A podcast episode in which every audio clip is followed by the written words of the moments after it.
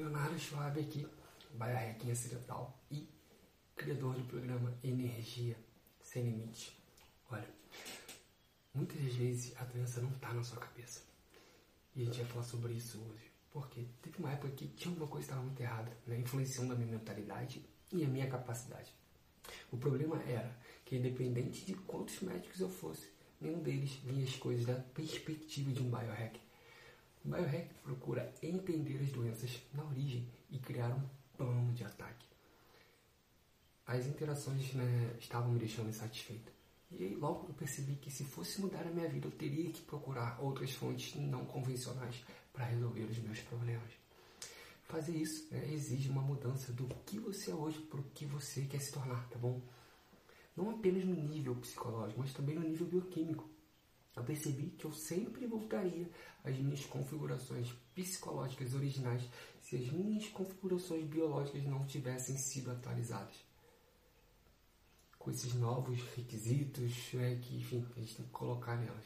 Eu chamo essa configuração padrão de efeito de volta ao começo. Você não pode superar o seu conceito atual do eu ou a sua bioquímica existente. Temos uma lacuna de identidade entre quem somos e quem queremos nos tornar. Eu vou mostrar para você aqui né, os passos né, para criar um modelo é, biohack e psicológico para uma mudança bem sucedida e duradoura.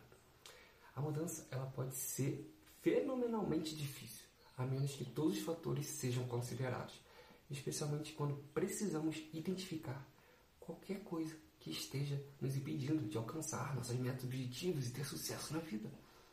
O objetivo é escapar dos pensamentos que invadem a nossa cabeça. Pensamentos negativos que reforçam e ecoam as nossas crenças, ideias e valores, de um modo que os reforça e amplifica através da repetição. Existem inúmeras maneiras pelas quais esses pensamentos repetidos fazem com que a gente fale. Por exemplo, para que você continue voltando, o algoritmo do Facebook ele foi criado para mostrar o que você deseja ver, com base no seu comportamento e preconceitos online. Isso age para reforçar todas as crenças existentes que você tem sobre si mesmo e o mundo que, enfim, que você criou, assim como seu ambiente físico e relacionamentos. Sua bioquímica em desordem, de leve a grave, pode levar a pensamentos negativos que são difíceis de suprimir ou eliminar. Uma mudança de atitude só será válida enquanto a sua bioquímica apoiar. Pense na última vez que você tentou alcançar um dos seus objetivos. Talvez tenha sido um que você tenha realmente se animado no começo, mas com o passar do tempo você voltou à sua antiga rotina até que você esqueceu. É isso que eu chamo de, do efeito de volta ao começo. Sempre que tentamos evoluir de quem somos para quem queremos nos tornar, para alcançar nossos objetivos, criamos uma tensão. E o nosso velho e novo, e o nosso velho, entre o nosso velho e o novo. Enfim, isso ocorre tanto psicologicamente quanto bioquimicamente. E aí é onde eu chamo a lacuna de identidade. Cada eu aqui, né, ele está lutando pelo espaço dentro da tua mente. Aquele que vence é aquele que evita desencadear a sua resposta de lutar ou fugir. Portanto, você está criando uma lacuna entre quem você é e quem você quer se tornar, certo?